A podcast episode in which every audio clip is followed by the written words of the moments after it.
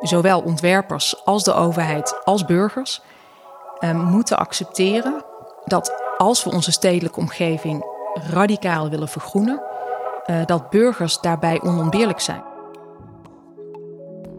Mijn naam is Deborah Sumter. In deze podcast ga ik in gesprek met wetenschappers. Wat is de link met de echte wereld?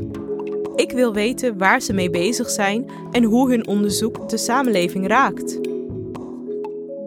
Je luistert naar Uit de Ivoren Toren.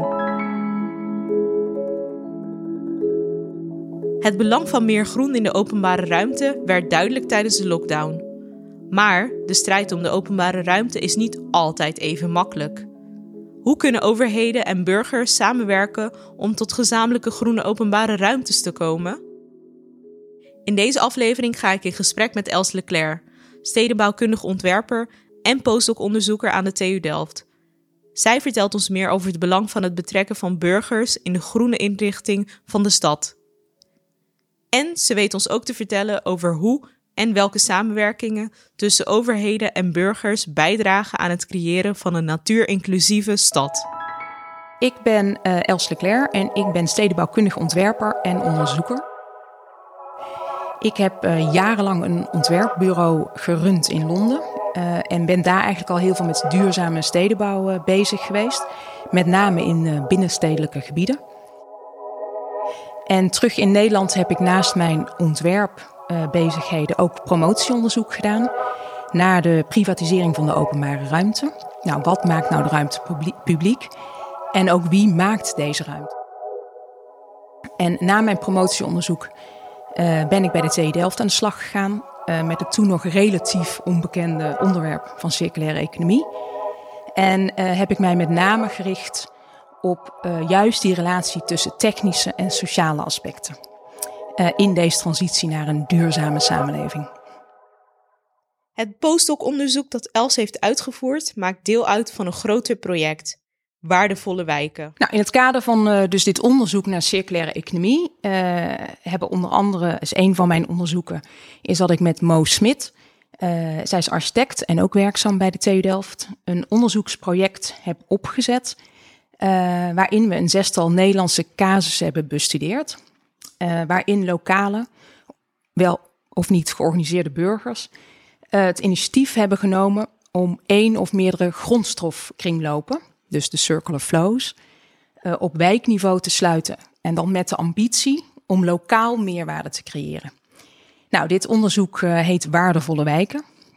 En die meerwaarde is dan dus niet altijd economisch ingegeven, maar ligt juist ook op ecologisch, sociaal, cultuur, cultureel en esthetisch vlak. En om de integraliteit van het proces en de uitkomsten goed te kunnen analyseren uh, en weer te kunnen geven, hebben we een nieuwe analysemethode ontwikkeld. En die hebben wij de waardebloem genoemd.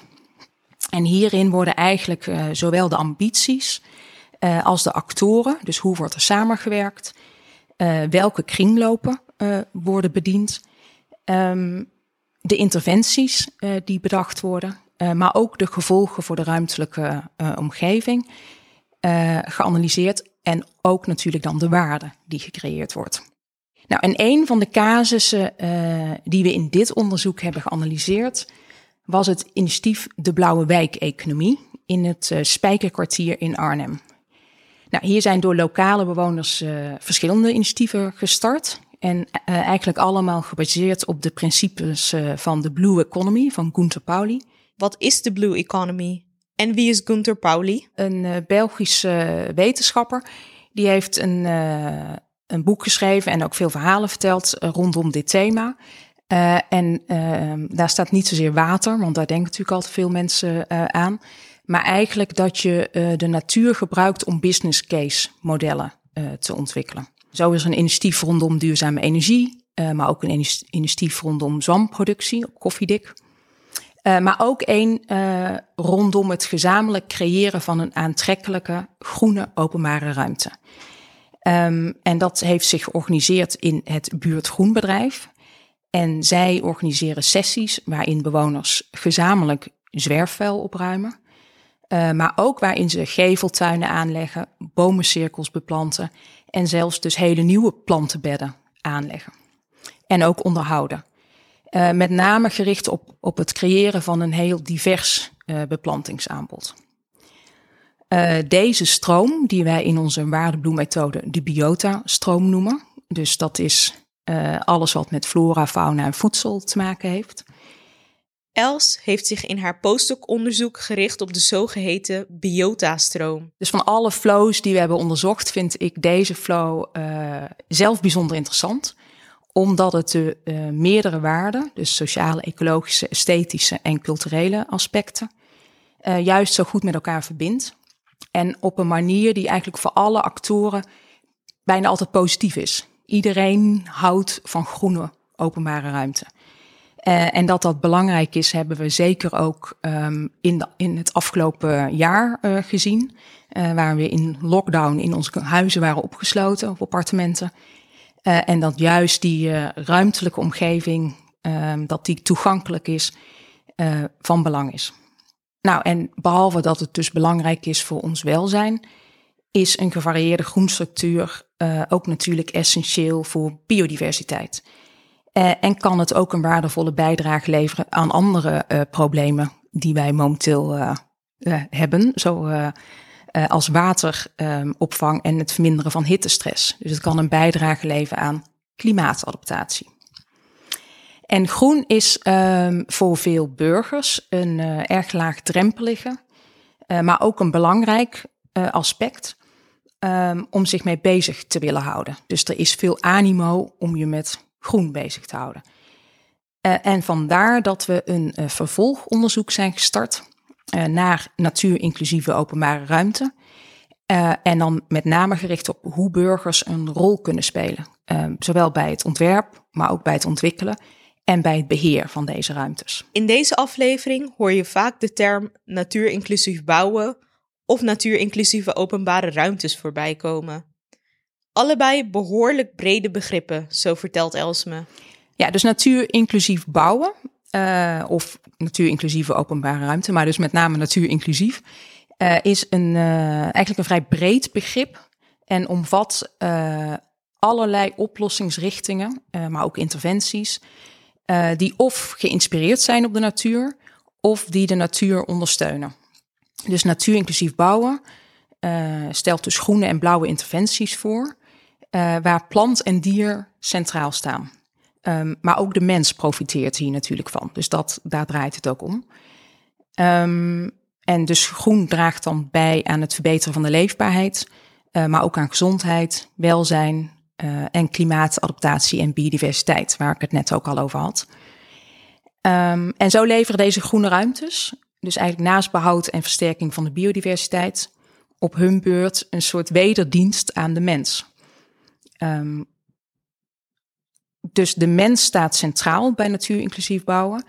Um, en dat betekent eigenlijk ook dat het mens, uh, dat je cultuur en natuur niet als twee losse uh, elementen ziet, maar juist als één ecosysteem, als één geheel. Waar komt de interesse in het onderzoek naar burgerparticipatie vandaan? Um, ik ben denk ik altijd al enorm geïnteresseerd geweest in duurzaamheid. Uh, ook vanuit mijn opvoeding. Um, en ook naar. Uh, en dan duurzaamheid niet alleen uh, in e-, ecologisch opzicht, maar ook in sociaal opzicht. Dus hoe maak je nu um, zowel duurzame, maar ook sociale stukken stad? En dat heb ik um, eigenlijk, nou, dus met name in die in grote regeneration projecten in Engeland, um, waar echt wel een andere armoede heerst dan wij in Nederland kennen. Um, daar kun je echt betekenis maken. Dus juist door ook op een duurzame manier uh, daarnaar te kijken. Met hen. Dus dat heeft mij ook altijd een beetje tegen de borst gestoten. Dat um, je uh, vaak natuurlijk plannen maakt als ontwerpen voor mensen. Uh, en ik heb zeker ook in Engeland geleerd dat als je, wat natuurlijk een moeilijke doelgroep, moeilijk te bereiken doelgroep vaak was, dat als je dat uh, met hen deed en ook hun eigen ideeën over hun wijk en hoe zij willen wonen en leven, uh, dat meeneemt in je plannen, dat dat altijd een enorme verrijking is. Burgers moeten geactiveerd worden. Ja, ik denk dat we sinds de, uh, dus natuurlijk de welvaartsstaat, en daar heeft de overheid eigenlijk uh, alles uh, waar je over maar na moest denken van de burger overgenomen. En daarnaast heb je de markt. Um, en daartussen zit weinig meer. En ik denk om naar een duurzame samenleving te bewegen, en dat moet op vrij rap tempo, moeten we die tussenlaag activeren. Dus we hebben uh, netwerken, gemeenschappen nodig die kunnen opereren tussen uh, de overheid en het individu. En die, zijn, die gemeenschappen zijn we eigenlijk een beetje uh, kwijtgeraakt. En wellicht dat ze er zijn, maar dan worden ze eigenlijk niet serieus genoeg genomen. Dus ik denk om die transitie in rap tempo te kunnen maken, zullen we elk schaalniveau nodig hebben. In dit onderzoek stonden twee zaken centraal. Uh, dus we hebben eigenlijk een viertal lokale groeninitiatieven bekeken. Um, en dat zijn initiatieven die zich uh, in eerste instantie richten op uh, ecologische duurzaamheid. Uh, maar door de aard van het initiatief ook meerwaarde uh, creëerde op sociaal-economisch of zeker ook esthetisch uh, vlak. Um, en het doel van, van, deze, van de analyse van deze casus om, om inzicht te verkrijgen um, op twee, in twee zaken. Um, nummer één is op ruimtelijk niveau. Dus hoe en in hoeverre dragen lokale collectieve samenwerkingen bij tot een natuurinclusieve stad. Uh, dus wat is de meerwaarde voor biodiversiteit, uh, maar zeker ook voor de beleving van de publieke ruimte. En het tweede aspect is op organisatorisch vlak. Dus welke samenwerkingsvormen ondersteunen nou dergelijke initiatieven? Uh, dus waar ligt zeggenschap, eigenaarschap en verantwoordelijkheden? En wat is daarvan de meerwaarde voor het publieke domein? Hoe wij in de samenleving met elkaar omgaan en hoe wij tot oplossingen en interventies kunnen komen. Els keek binnen haar onderzoek naar vier casussen. Ze vertelt kort wat over flora voor fauna. Um, bij Flora voor Fauna zijn een aantal hele kleine, kleinschalige projecten gere gerealiseerd en een aantal wat grotere. Een daarvan is bijvoorbeeld de Habitattuin, uh, waarbij een aantal plantenbakken dusdanig zijn ingericht dat ze specifiek een habitat vormen uh, voor een diersoort. Zo heb je bijvoorbeeld de aardhommel en dan zijn er een aantal planten daar neergezet uh, die aantrekkelijk zijn voor de aardhommel. En daar is ook uitleg bij gegeven. Dus dit is, heeft ook een educatieve uh, functie. Bij Helipoort Groen, uh, daar hebben ze, was de originele gedachte om een paar tegels eruit te wippen en daar wat groen in te zetten. Um, maar dat heeft vervolgens is dat project steeds groter geworden. En nu is het hele binnenterrein vernieuwd. Uh, en is er um, naast sp nieuwe speelvoorzieningen, um, zijn ook heel veel groenplekken daar gecreëerd en wordt er water opgevangen. Elke casus kende een andere samenwerkingsvorm. Nou, verder zijn uh, de uh, onderzochte casussen ook bekeken op wie er uh, bij betrokken waren. En uiteraard zijn dat natuurlijk burgers, want dat was vooropgezet in het onderzoek. Um, zo is er bij Heliport, uh, waren er echt twee fanatieke burgers die het initiatief hebben genomen. En dat initiatief lag er dus in om uh, de, de binnenruimte te vergroenen. Bij Flora voor Fauna is het initiatief genomen uh, door een collectief van ontwerpers. Die, waarbij de achterliggende gedachte was dat ze samen met burgers stuk, stukken leefomgeving voor die burgers wilden vergroenen met name om de bewustwording uh, te vergroten. Op alle, uh, dus in al deze casussen uh, spelen burgers een rol, maar op een andere manier. Uit de grondige analyse van de eerder genoemde casussen werden vier belangrijke bevindingen gehaald. Um, nou, er heel veel kleine zaken geleerd, maar ik denk dat er vier belangrijke lessen uh, uit dit onderzoek naar voren komen. Uh, en dat is uh, in de eerste plaats dat er dus echt een denkomslag uh, en een ander bewustzijn nodig is. Dat alles wat we ontwerpen, bouwen, bouwen, dat daar natuur een belangrijke rol in moet spelen. En eigenlijk vanzelfsprekend een belangrijke rol in moet spelen. Um, dus dat er eigenlijk naar een optimale samenhang in ons ecosysteem gestreefd moet worden. Dus de mens is een wezenlijk onderdeel van de natuur. En het staat niet naast elkaar. Dus niet dat er ergens een parkje wordt ontwikkeld uh, en dat is dan het groen. En dat we voor de rest dan lekker een hoog toren kunnen bouwen. Dus we moeten ons realiseren dat de natuur overal om ons heen is, of eigenlijk zou moeten zijn. In de tweede plaats, um, en misschien ook om dit te kunnen bereiken, um, zou je kunnen zeggen dat natuurinclusiviteit uh, een leidend principe zou moeten zijn in aanbestedingen. Uh, net als bijvoorbeeld circulariteit of energie-neutraal. Uh, dus dit zou een integraal onderdeel moeten vormen van elk programma van eisen. Uh, en dan dus ook terug moeten komen in de gunningscriteria. En in een onlangs gelanceerd manifest, dat heet Bouwen voor Natuur, wordt hier ook voor gepleit. Dus er zijn meer stemmen die hiervoor opgaan. Nou, in de derde plaats zullen wij, en dat zijn zowel ontwerpers als de overheid als burgers, uh, moeten accepteren dat als we onze stedelijke omgeving radicaal willen vergroenen, uh, dat burgers daarbij onontbeerlijk zijn uh, in aanleg en onderhoud en daar dus een belangrijke rol in spelen. Uh, maar, maar, dat daardoor onze leefomgeving er wellicht wat rommeliger gaat uh, uitzien als burgers zich daar gaan uitleven. En ook als het beheer door deze burgers gedaan wordt. Um, en dat is natuurlijk voor ons Nederlanders best een cultuuromslag. Um, maar als je kijkt naar steden zoals Berlijn of Hamburg, maar ook in Engeland, dan zie je dat juist die eigen inbreng veel karakter geeft aan wijken. Um, en dat het ook vaak eigenaarschap oplevert. Dus mensen zijn juist betrokken en trots op hun wijk of buurt. Dus wij Nederlanders moeten ook leren loslaten. Um, en dan in de vierde plaats denk ik dat deze kaas uh, laten zien dat betrokkenheid van burgers uh, in een dergelijk proces op heel veel verschillende manieren kan. En dat het eigenlijk ook goed is om nog hier veel meer andere vormen of manieren aan toe te voegen. Dus dat we moeten blijven experimenteren met het betrekken van burgers bij bouwprocessen, maar specifiek bij groenprocessen. Dit vereist natuurlijk dan wel flexibiliteit en ook een andere rol van de overheid. die is overwegend sectoraal georganiseerd, terwijl juist deze processen een integrale aanpak vragen uh, om juist dus die meerwaarde te kunnen creëren. Die is op meerdere aspecten. Dit zal dus ook lef en moed vergen van onze overheid. Um, maar dat dat kan, laat denk ik de casus van het spoorpark zien, waar ze dus een totaal ander proces hebben ingericht. En wat blijkt, de rol van ontwerpers verandert ook wanneer burgers een grotere rol krijgen in het inrichten van de stad? Ja, de rol van ontwerper, um, vaak wordt die natuurlijk een beetje gezien alsof ze God op aarde zijn. Uh, en dat ze met alle middelen uh, die ze hebben uh, hun idee kunnen verwezenlijken. Dus een beetje in een soort kunstvorm. Um, ik denk dat we daar van af moeten stappen als we dit willen re realiseren. Um, en dat ze veel dienender moeten zijn.